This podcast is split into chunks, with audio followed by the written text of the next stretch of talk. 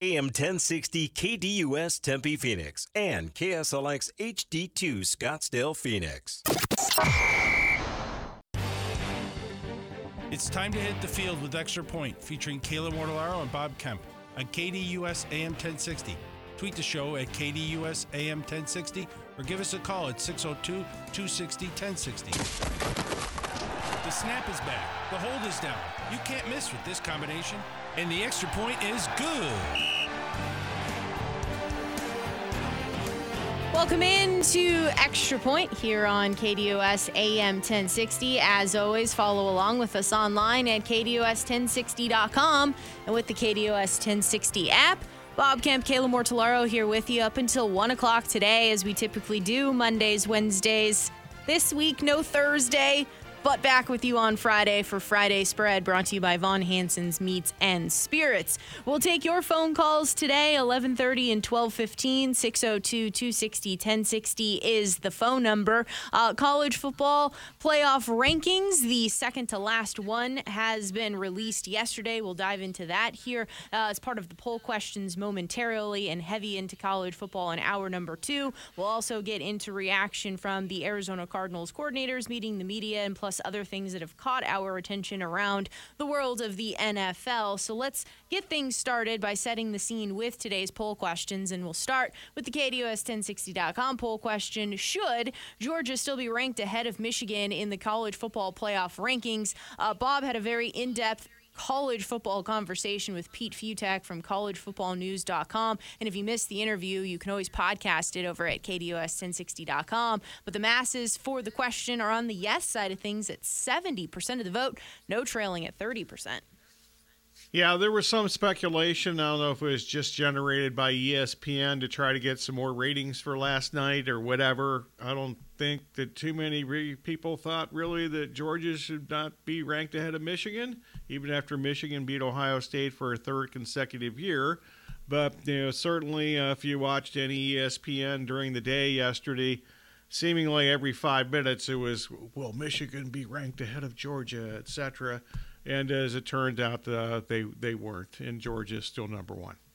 We will officially provide our answer around 12:30 today, so still plenty of time for you to cast your vote. Let's toss it on over to Twitter at KDUS AM 1060 uh, for the U of A. Should they be ranked higher than 15th in the college football playoff rankings? No continues to be out in front at 66.7% of the vote. Yes, trailing at 33.3%. They did finish the year nine and three and they're the second highest team with three uh, losses in the uh, in the rankings last night. Only uh, number 13 LSU uh, with three losses is ranked higher. That is correct. So we will also officially answer that question around 12:30 today. As I previously mentioned, your phone calls if you'd like to chime in around 11:30 and 12:15 and the number 602-260-1060. The Arizona Cardinals they're sitting at 2 and 10 on the season. They're setting for their preparations against the Steelers in Pittsburgh this week. But first, some transactional news. Uh, you had from yesterday that the team released running back Keaontay Ingram. Ingram drafted in 2022 in the sixth round. He was inactive in Sunday's game. This year, eight games for him, 35 carries, 74 yards. So now the running back room consists of James Conner, Emari Demercado and Michael Carter, who they claimed off of waivers from the Jets a couple of weeks ago. Yeah, basically, you've got a professional in James Conner. You've got a guy that wasn't drafted in Demercado, and you got a guy that was, you know, basically on waivers in the NFL and uh, two weeks ago. So that's the running back room now. You know, the Ingram thing, I mentioned this during the sports zone, but maybe people don't admit that. Shame on you if you did. It's a tremendous one hour of radio broadcasting where I just kind of ramble on sometimes, which I am right now. Uh, but Ingram, the, he was that was believed to be a Cliff Kingsbury pick, and uh, I don't think we really blame this one on Steve Keim, as opposed to most of the other bad picks in the last ten years are on Keim. Uh, but Kingsbury, when he was still the head coach at Texas A&M, Ingram was one of the most highly recruited running backs in college football and apparently flirted with going to Texas Tech. Uh, and when did I say Texas A&M earlier? I might get Texas A&M on the brain. But when Kingsbury was at Texas Tech, Uh, Ingram was one of the highest rated running backs in high school and and almost ended up going apparently to Texas Tech. Went to Texas and then he transferred to USC. And Kingsbury and Ingram were together for a short period of time uh, with uh, with USC. Remember, after Kingsbury got fired at Texas Tech, he was hired as a offensive coordinator at USC for like a month, and then suddenly became the Cardinals head coach. So that's uh, that whole thing. Bottom line, Ingram was believed to be a Cliff Kingsbury selection in that draft. Uh, you call it a month. I call it about a nanosecond. Uh, you know, wh- whichever there for for Kingsbury's. Somewhere in between there. I don't know. I don't have the exact time frame. So, I'm nanosecond sounds better to me. So I'm, I'll go for that. All right, fair enough. Uh, but in general, uh, you know, we've been through it before in previous shows, just going through the list of, of draft picks selected by uh, Steve Keim and within the last five years. And you would like to start to see some of those players, you know, on their second contract with the team, making some uh, pivotal impact, and that's just not been the case. And so that's just the the status of where things are at with this Cardinals roster. And uh, Austin, Ossenfort, Jonathan Gannon, and crew are coming in and going to be reshaping yeah. this roster. And I don't think there's any big surprise. I mean, it's almost literally almost a daily roster move. At least one. There were three yesterday. Uh, but Ingram's the one that the people I think know his name at least, and he's a skilled player. Uh, at least they, they thought he was going to be a skilled player. He's a skilled player who didn't really display many skills, quite frankly. And to me, I'm really surprised because I, I, I, would, I would not be surprised. Uh, he's going to land somewhere in the NFL. I would not be surprised if he were a capable backup running back somewhere. I just think he's been misused here, quite frankly, including in the passing game because he's an excellent receiver. Yeah, I thought that they would find some ways to get him out in space, and maybe that's more of what Kingsbury had envisioned as opposed to what this offense is trying to do. Yeah, I remember we went to the one of the practices two years ago, which was you know the first time I'd seen Ingram live, and I remember you know, turning to you at that practice and talking about, and this guy can really catch the ball, and you can just tell he had natural pass catching ability and uh, they they're you know, really Kingsbury last year, and then this year with the new coaching staff and everything going on there, uh, he never really got much of a chance to display that what appeared appeared to be a pretty obvious skill that he had. Uh, the other bit of transactional news coming this morning here is that the team has officially designated offensive lineman uh, Elijah Wilkinson to return from IR. So he has his 21 day window open. Not, I don't know how much that will bolster the offensive line, but uh, that is at least something to monitor if there has been, you know, offensive line injuries so far this season. Well, yeah, he there's a reason he was a starter because he was, you know, I don't, I don't disagree that he was probably good enough to be a starter on this team, but it's not like uh, the two guys that have come and replaced him since have been any good. And yeah, left guard, I think it's safe to say, has not exactly uh, been a strong suit for the Cardinals' offense this year, no matter who's playing that position.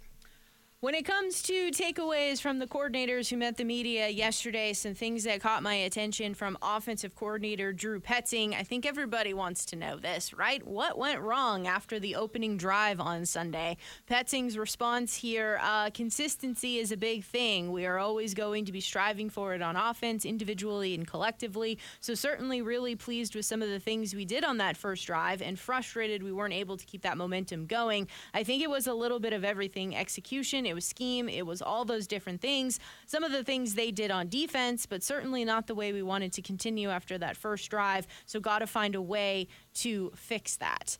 Um, in addition to that, I think you and I had discussed it in real time and noticed it that James Conner, for still in that first half and in some pivotal key series where the game was not out of hand, he was just standing on the sideline with his helmet on. So the question here was to Petzing, did you reflect back and say to yourself, did you wish you would have gotten James Conner more involved? And he said, I certainly wish in that game I would have given James more opportunities to impact the game. I think looking back on it, look at what happened how the game played out. I think obviously score, flow of the game plays into that. At some point, obviously the lack of success and lack of plays certainly limit that opportunity. And then being behind, you get into a situation where you have to throw the ball based on time left on the clock, possessions left in the game. But he is, he's one of our best players. He's playing at a high level, so need to get him and keep him involved.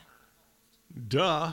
Yeah, that's a, you know, my reaction to that part. The first part of this question, uh, the reason that they didn't continue the success after the first drive is, yeah, many teams get off to good starts with their scripted plays and so forth. So maybe they, maybe that played a role. I think more importantly, uh, let's face it, the Cardinals' offensive line is not good and they could not block the Rams, and uh, that's the biggest reason. And to me, it wasn't terribly surprising, quite frankly. I picked the Rams to win the game, and I think they'd win by hundred. But I was, you know, I was confident enough that the pool that I'm in, where we pick college and pro games, you have to pick three two-point games every week, and one of the three two-point games was the Rams uh, beating the Cardinals last weekend. So I wasn't terribly surprised. As far as the Conner thing, what I didn't understand, I listened to this this morning, and I was, you know, Conner's a really good pass blocker and a really good pass catcher. So it should make he should be even more valuable if they're behind the game. Maybe not by 100 points, and you know he's had some injury issues, not just this year in his career. So maybe that's why he didn't play. But he should not be playing. Uh, the reason he shouldn't be playing is because they're behind in a game He's certainly a better pass blocker than Demercado. I haven't seen enough of Carter to know what's up with that with him. Uh, yeah, he's playing behind. He lost time in the first half in the so-called still competitive phase of the game on Sunday to a guy that wasn't drafted and a guy that was you know, uh, you know waived two weeks ago by a different team. Yeah, so maybe I am just being a little nitpicky here, but I I agree that when I heard this and when I heard it in real time too, post game from from Jonathan Gannon about the lack of touches and involvement from James Conner, it seemed to me that the response was really indicative about the flow of the game, and I thought to myself, well, yeah, that makes sense in the second half about flow of the game, but it was like the third possession of the game that Conner was standing on the sideline. And then, especially, we were kind of ticking down how many plays he wasn't even on the field. Then you go into that critical fourth and two from midfield. He was he was finally back out there, but leading up to that, he wasn't. And that part to me, I'm not quite certain was part of flow of the game. I would have thought for sure get him involved. Uh, to your point, we have seen his ability as a pass catcher and as a pass blocker when we've talked about it too, having your best players on the field seems like a, a paramount thing. There have been a few mystifying things with uh, you know decisions made by this coaching staff, especially in the last three or four weeks. And uh, to me, this is number one on the list. I have no idea. Uh, you know, certainly didn't seem to be any injury here going on with him at the time. I have no idea. There's, I'm never going to be convinced there's a good answer as to why he was not on the field sometimes I just kind of like when we're sitting next to each other in the press box, I just say things and it's like not necessarily directed at you. Sometimes it is. Sometimes I'm just kind of like talking out loud to myself. But I think I'm i turned to you at I think I turned to you at some point in that whole process and I said, "Is he on a snap count still?" Because you know, obviously coming yeah. back from IR, uh, you know, maybe he was still on a snap count, but it's been several games now. I, I wasn't quite certain, and that hasn't been an answer in any of these direct directed questions about Conner's, uh, you know, uh, accessibility thus far. That's true, and I don't know if it's been asked if there's a snap count. So I might have missed it, but I don't think I remember there being a question about that, at least in the last couple of weeks here. Now, you also mentioned Michael Carter here. Petzing was asked about him. Uh, he is that third running back in the running back room that now includes Conner, Demercado, and Carter here. How did Michael Carter play in Sunday's game? Uh, just for some reference points, he did have four carries, 19 yards in that contest. Petzing said, I thought he did a nice job, stepped in. You saw some of the explosiveness, you saw some of the dynamic ability. Really pleased with him towards the end of the game with pass pro opportunities he had. It's not easy thing for a back to do, and I thought he stepped up and was ready to go. Yeah, I don't really pay attention to anything that happened in the second half of that game, especially after it got really out of hand, because the Rams had at least four or five of their defensive starters out of the game by then. They weren't even on the field. Uh, let's take a pause here. There's some other things to get into from Petzing in regards to uh, frustration about Kyle, uh, frustration about the three and outs, assessing Kyler Murray's play thus far, and some of the footwork changes that he's been undergoing. A look ahead to the Steelers and the defense that they'll be facing, and then if we'll have some time, we'll get into some comments from defensive coordinator Nick Rallis. So we'll do that on the other side of the break. It is the extra point right here on KDOS AM 1060. As always, follow along with us online at KDOS1060.com and with the KDOS 1060 app right here on this Wednesday, November 29th.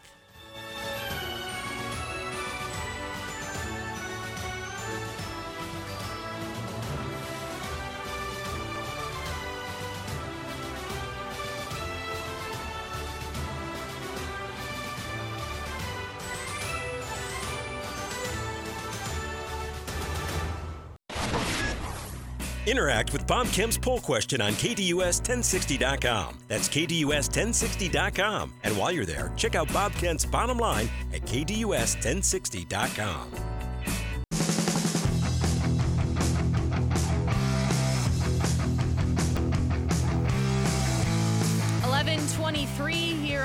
Wednesday, November 29th. Bob Kemp, Kayla Mortellaro here with you up until 1 o'clock today as we're doing this week today and Friday. The Sports Zone with you on Thursday from 10 to 11. No extra point, but back on Friday for Friday Spread. Brought to you by Von Hanson's Meats and Spirits. Continuing our Arizona Cardinals conversation and some takeaways from the coordinators who met the media yesterday. Offensive coordinator Drew Petzing. Uh, continuing here, asked about the frustration with all of the three and outs, and he says here, I think the frustration is anytime we're not putting the ball in the end zone, myself, the guys on offense, I would expect them to be frustrated. When we're not executing, when we're not getting the guys we want open, when the runs aren't hitting, I think the guys did a nice job of continuing to battle, continuing to fight, stay together, which I think is really important when you're not having that success. And we're going to put it together this week and try to fix that for sure.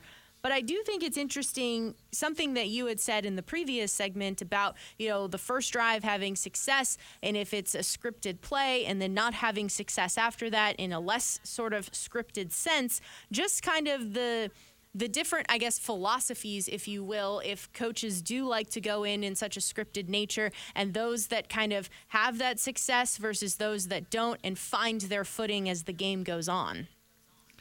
Yeah, and a lot of those scripted plays in that first, you know, 15 plays that Bill Walsh made famous, or however many plays that uh, you know coaches currently script, a lot of that includes motion and just you know different formations because they want to see how the opponent is going to line up against that formation or that motion and then they can adjust during the game and you know make plays or try to make plays and big plays in some cases later on in similar motion and same similar formations.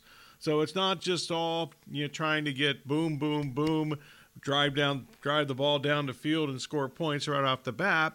It's you know a lot of that is uh, trying to set up what the uh, opposition might be doing defensively for the rest of the game. Absolutely. And you're talking about big plays here. Explosive plays is absolutely something that this Cardinals coaching staff talks about a frequency, uh, both on offense and defense, limiting it on defense and wanting it on offense. Well, and unfortunately, they've had very few explosive plays on offense, and uh, their defense has been awful limiting explosive plays.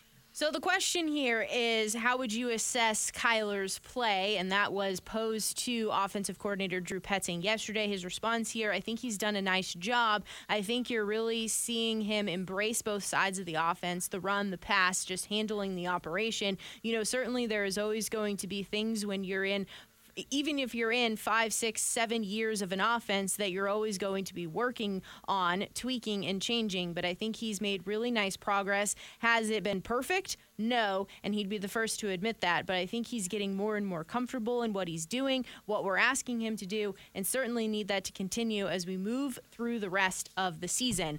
I will combine this here with the question about how is Kyler's footwork coming along. And he says here, good. Again, at times of it is most uh, not memorization, it is the pass rush. Some of it is perceived pass rush. So you do get sped up at times in the pocket. Every week we are going to talk to him. You were really good here with this footwork. You can see why it worked. And then, hey, sometimes you got away with it here. And then other times it got got the best of you because you weren't quite in rhythm or you were a little sped up and it affected your progression and things like that. Yeah, let's uh, let me break this down into two parts. Remind me to get to the footwork here in a second when I ask what was the first thing. So I'll probably you know I'll try to remember that. But the first part of this is I highly disagree uh, with his assessment of Murray, especially the last couple weeks. I think that Murray is the biggest reason the Cardinals lost the game at Houston with some inaccurate throws and really key times and some ridiculously bad decisions as to where the ball is supposed to go. Those are things, unfortunately, we've seen throughout a decent chunk of his career before he got hurt. As far as the footwork thing, this is the first time I've heard anything about this. I'm not, you know, well versed enough about you know footwork from quarterbacks to really understand what he's supposed to be doing. Certainly, it's much different for him because you know it's not just every shot, every uh, snap in a shotgun situation. So that's got to be there's got to be a thinking process for him, probably still going on. You know, because he basically missed several months of not doing really anything football wise. So that's got to be a whole different situation. You know, go back to college. Uh, I mentioned this earlier this week, or you know, previous weeks for that matter you know, the, the Kingsbury system and what he was asked to do as a quarterback was very similar to what he was doing at Oklahoma. So several years running, he did the same things. Uh, you know, that was that's what he was asked to do, and now everything's different. So, like I said, the footwork thing, maybe I missed it. I don't think I did. But yesterday is the first time I heard any extensive, or at least I recall hearing any extensive discussion about the footwork of the quarterback. One more thing on the footwork here, question and answer wise, and then some things that I have as well on top of that. The question was Was the time coming back from injury the best time to change his footwork? And he says, I think certainly because he had time to focus on just that, because he wasn't necessarily able to play the game, it probably sped up the transition a little bit. But a year ago, we had three guys who had really never done it in the quarterback room in Cleveland, and they jumped right into it in April and May and hit the ground running. I think it is something that when you commit to it, guys are generally pretty quick to transition. Uh, a couple of things about footwork. T- t- time out on that real fast. You know, none of those guys in Cleveland were any good last year, by the way. Fair point.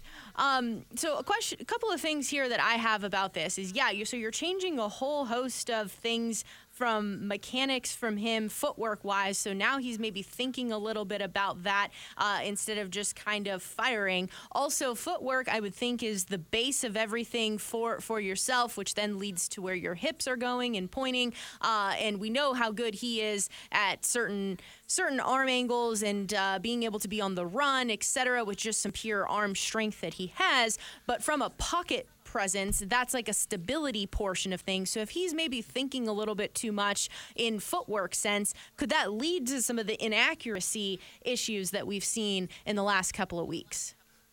Definitely, that could be the case. I had a discussion about Murray yesterday with somebody who has you know watched this you know fairly closely the last three weeks. And you know, we talked about you know a couple of the passes that were really short of the mark, whether it be on Sunday uh, obviously, the pass to Hollywood Brown early in the game, and then the previous Sunday where there were a number of passes that were short of the mark. That with Murray, you know, I think the best thing that he did before the injury for the Cardinals, or the best you know aspect of his game other than running, was uh, you know the deep ball. Uh, the deep ball is like disappeared because it seems as if he can't get the ball down the field as much or with as much uh, strength and accuracy, certainly accuracy. but I just don't think it's going. Uh, it doesn't seem like it's you know going as far. Out of lack of a better term, there's got to be a better term than that. You get, hopefully you understand. Uh, but you know, and I talked to somebody about this yesterday who actually, you know, I, have been thinking about this and mentioned it once or twice somewhere. I don't know if it was on this show or to somebody else, but it was you know just the fact that you know it doesn't seem like he's you know throwing the ball as much and my my, my friend that I was talking to this uh, talking about this with mentioned it's kind of like a pitcher in major league, like a spring training pitcher with a dead arm. I wonder if you know Murray is you know had to come back and you know, he's throwing. A, I assume he's throwing a whole lot here, uh, and I wonder if he's going going going through one of those dead arm periods that we hear about pitchers talk about in spring training all the time. I'm just talking out loud here, and I did think that that I think that's a you know, possibility for sure. One other thing I have about footwork and you know just kind of trying to think this through various different sports, etc. Okay, so they're changing the footwork and it's part of the scheme of the offense for why the footwork needs to be changed. But I'm just kind of thinking about like, so quarterbacks typically have quarterback coaches that they work with in the offseason. Is that mainly just then working with throwing mechanics? But I would think footwork is part of throwing mechanics. So I guess I'm just a little, um, it, it, do they then just focus on the throwing mechanics that fit the offense that you're trying to run? I, I'm, I'm, I guess, you know, in baseball, right? Right? You have a pitching coach, and the, they're the, the people that help you on a day to day basis. I'm thinking about it in golf. Like I had a swing coach, even though when I played college golf, I had an actual golf coach, but she didn't help me with my mechanics. So just kind of that portion of things, I'm a little uh, unsure of the, the footwork part of this and who's monitoring and helping him through all of this. Well, you know, not necessarily this year, but I remember in past years he's often talked about his father being his coach, which at one time he was. Uh, and his father was a college quarterback at Texas A&M in uh, the 90s, 80s, late late 80s. I think it was in the 80s, actually. Uh, you know, somewhere in the you know, with Jackie Sherrill, so it had to be in the the 80s sometime in, there, in that area. But yeah, but he's talked about that. So yeah, I wonder if that's if he, he's still being coached by his dad or to some extent some of those things. So I have no idea.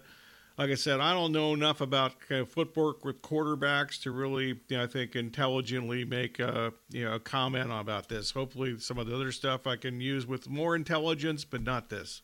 I do find that portion of things from yesterday enlightening and, and brought some new things to light about what they're trying to do uh, with him and the scheme uh, and more. Well, I, am glad you found it enlightening because I was just ma- I was massively confused at the whole you know, two or three question process there. I didn't know what the hell they were talking about.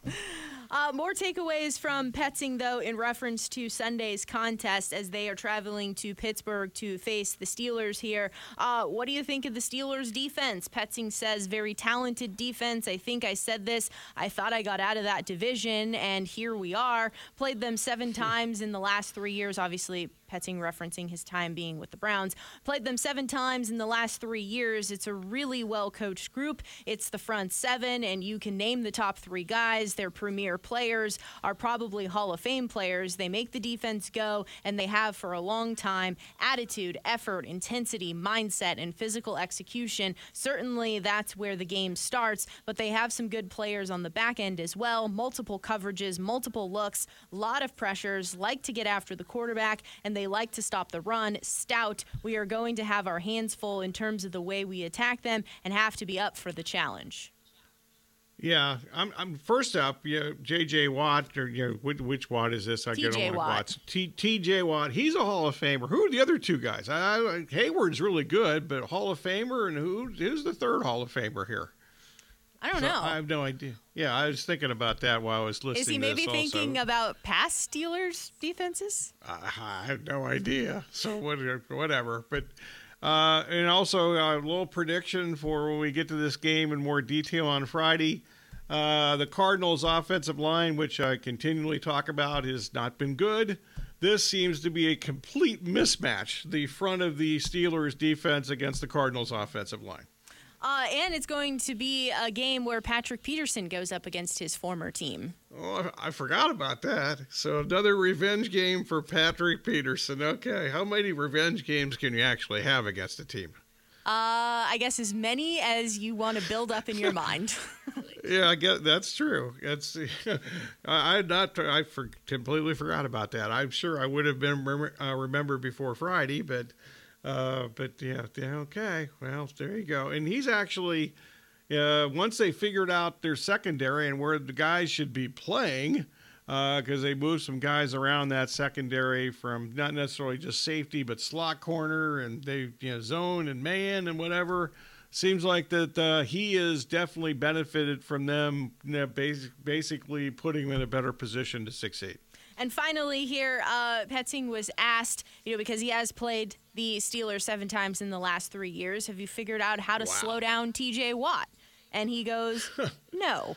Uh, and then he adds, when I do, I'll let you know. I think everyone has tried to find that answer. He's as good as there is. We talk about consistent consistency. He's been the model of that. When it comes to some numbers for TJ Watt this season, he has 41 total tackles, 13 and a half sacks, one interception, six passes defended, and ESPN's pass rush win rate, 22%, double teamed 15%. That ranks 12th at his position. I would think the double team would be higher than that. I thought so too. yeah, well, I would suggest the Cardinals try to double team him. Paris Johnson against he, uh, against Watt is just uh, not going to be good based on what we've seen from Paris Johnson lately. In fact, I'm to the point now where I'm wondering if the Cardinals uh, need to move him to guard starting next year because I don't think he can pass protect on the outside. You know what? It's also a revenge game for Marcus Golden. I didn't even know he was on their roster. so I knew I knew at one time, but I completely forgot about that. So revenge games all around. Apparently, uh, we'll take your phone calls here. James James Conner revenge game. Absolutely, on the reverse side of it, you're right. Yeah, and he went and he went to the University of Pittsburgh too. 602 260 1060 is the number if you'd like to chime in. 602 260 1060. We'll take your calls now, get to you on the other side of the break. We'll also dive into much more from around the NFL quarterback discussion, uh, inspired by the Athletics' Mike Sando. We'll do that on the other side of the break. It is the extra point here on KDUS AM 1060.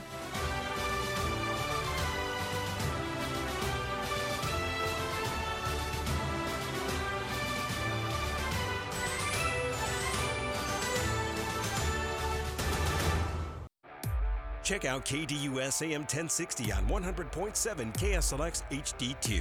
That's right, HD radio on 100.7 channel number 2.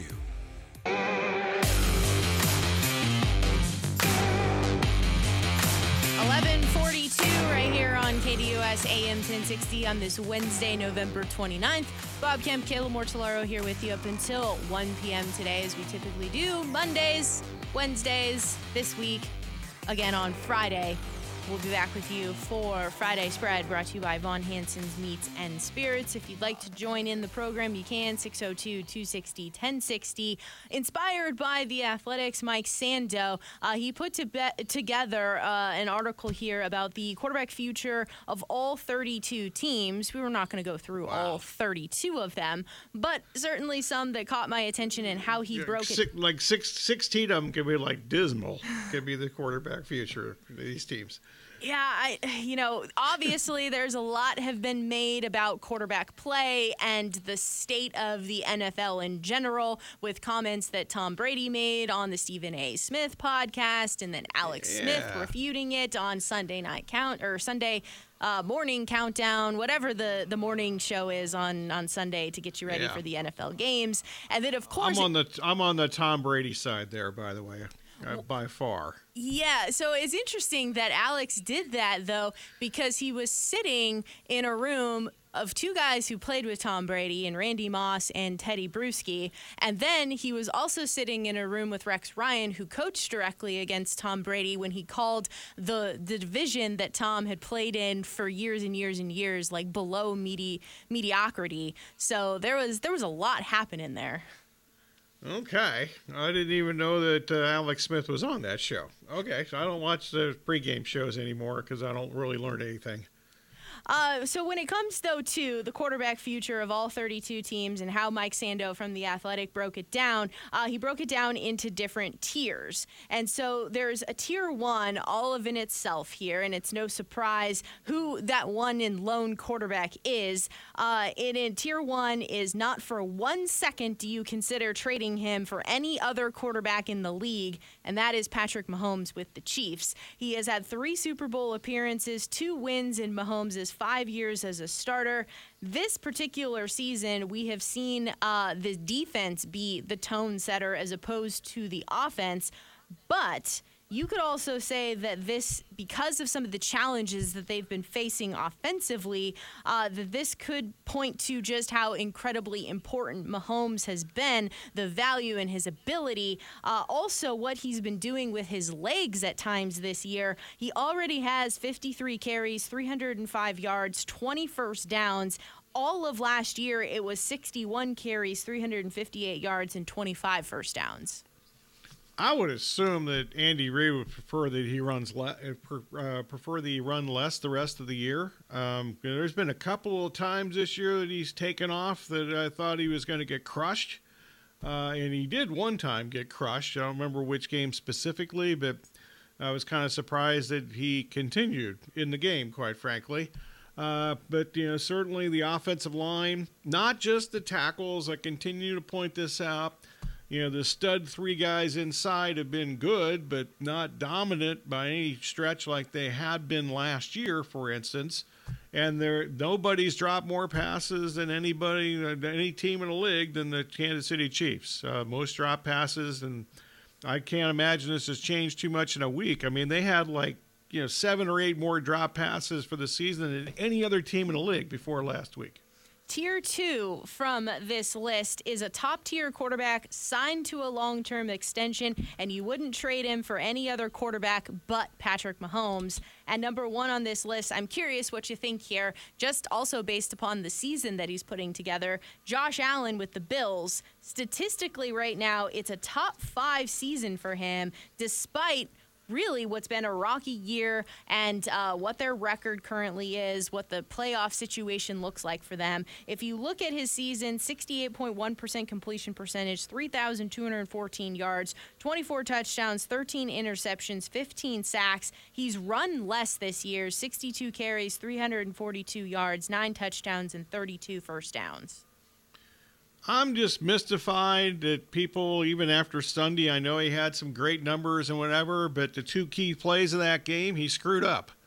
Uh, in the in the loss to Philadelphia, and they scored hundred thousand points and got a bunch of yards or whatever, but the game was on the line and he didn't perform. He had you know whatever happened in that uh, the the play with with Davis and who read that wrong, whatever. But you know, before that, you know, they had a one-score lead, and he threw an awful interception in the fourth quarter of that game that put them in danger of losing that game. Yet, you know, I see the uh, you know Dan Orlovsky, you know, the athletic podcast I listen to. Uh, they just come out on Monday and God, he was great. I'm sorry, he screwed up, and it's one of the reasons they lost the game. Tier two continued. Uh, number two on this list is Joe Burrow with the Bengals. Uh, Sando says two injury shortened years in the last four years, but it doesn't change uh, how he is perceived here as the quarterback position and that teams would happily trade for him. But maybe if those injuries strike again in 2024, it'll start to impact things here. I think, though, if you just look at what this offense with Cincinnati is with and without Joe Burrow, even if you look at what this offense was with and without Joe Burrow and the calf injury that he had to start the season, and then as he was starting to get healthier, how it was improving. No, I, you know, I don't think you can argue with uh, that assessment, even though I will add that this offensive line that they put so much money into the last two years is still not that good. Number three, also really curious to hear what you say here, is Justin Herbert with the Chargers. The Chargers rank 31st in defensive EPA per play this year, 31st in offensive rushing success rate. So everything is always on Justin Herbert. The offensive line hasn't been very solid for him either here. I'm just curious would we have a different evaluation of him? Should we be rooting for a different coach to be able to have a full assessment and a full evaluation of Justin Herbert? Yeah, and I'll add uh, one thing. Yeah, obviously, we've gone through the San Diego coaching situation frequently over the last three years, so no reason to rehash that. We're certainly not in the Brandon Staley corner to be the head coach, and I thought he should have been fired after his first year. And also, I think we've seen enough now that Kellen Moore. Uh, it's amazing how Dak Prescott's having the best year of his career after Kellen Moore left, and uh, he hasn't solved Justin Herbert uh, or we got the most out of him. They still suck in the red zone. Herbert still sucks in the red zone. What has changed? And I don't disagree with the offensive line thing. He's definitely playing with a less than a full deck there, and he's had some injuries at wide receiver. Looks like the Johnston kid from TCU is just not any good. Uh, in fact, he quit on a play last week, and I believe he was benched, even though they said he was like hurt. But I don't think he, maybe he was hurt. Sorry, I shouldn't dispute somebody's uh, injury assessment, but just look, he looked like he quit the play and he like mysteriously didn't play most of the rest of the game. Um, you know, maybe to back up your point here on the defensive side of the ball with the play caller, Brandon Staley, 31st in defensive EPA per play. And then to your point about offensive coordinator and maybe the success in quote unquote balance that Mike McCarthy wanted to bring to the Cowboys this year when he took over play calling is 31st in offensive rushing success rate this year with the Chargers.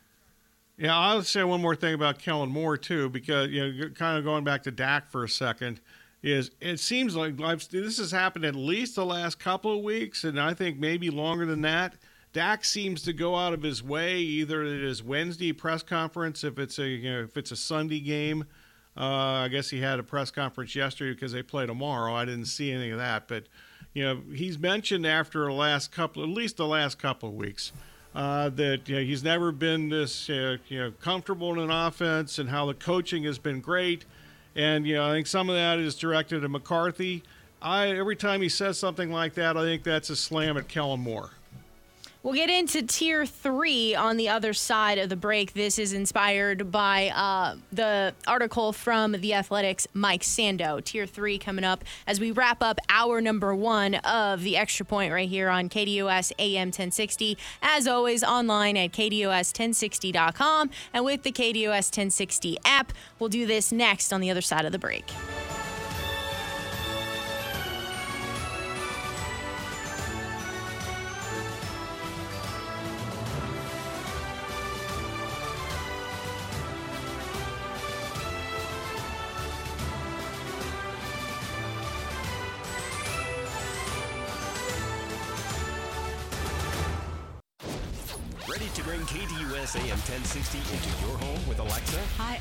Alexa. Download the KDUS AM 1060 skill and enable. Then say, Alexa, open KDUS AM 1060. This is where I start my day.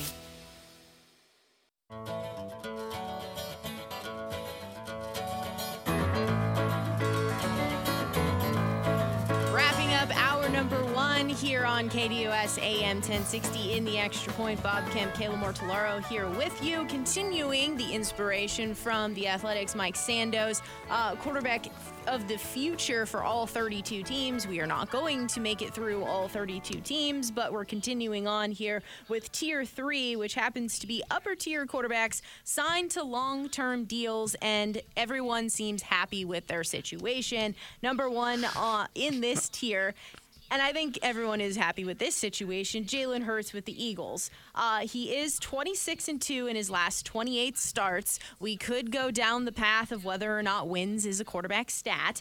But there is definitely plenty of belief in Jalen Hurts on the roster from the coaching staff. You have the tush push being completely automatic at this point. His running ability and his escapability uh, is uncanny. In addition to that, though, I don't know if some of the offensive uh, issues is solely on him this year or if it's more of a change in offensive coordinator and, and play calling. I think that's a legitimate question. I do think that some of it's on him because he's already got a career high for interceptions.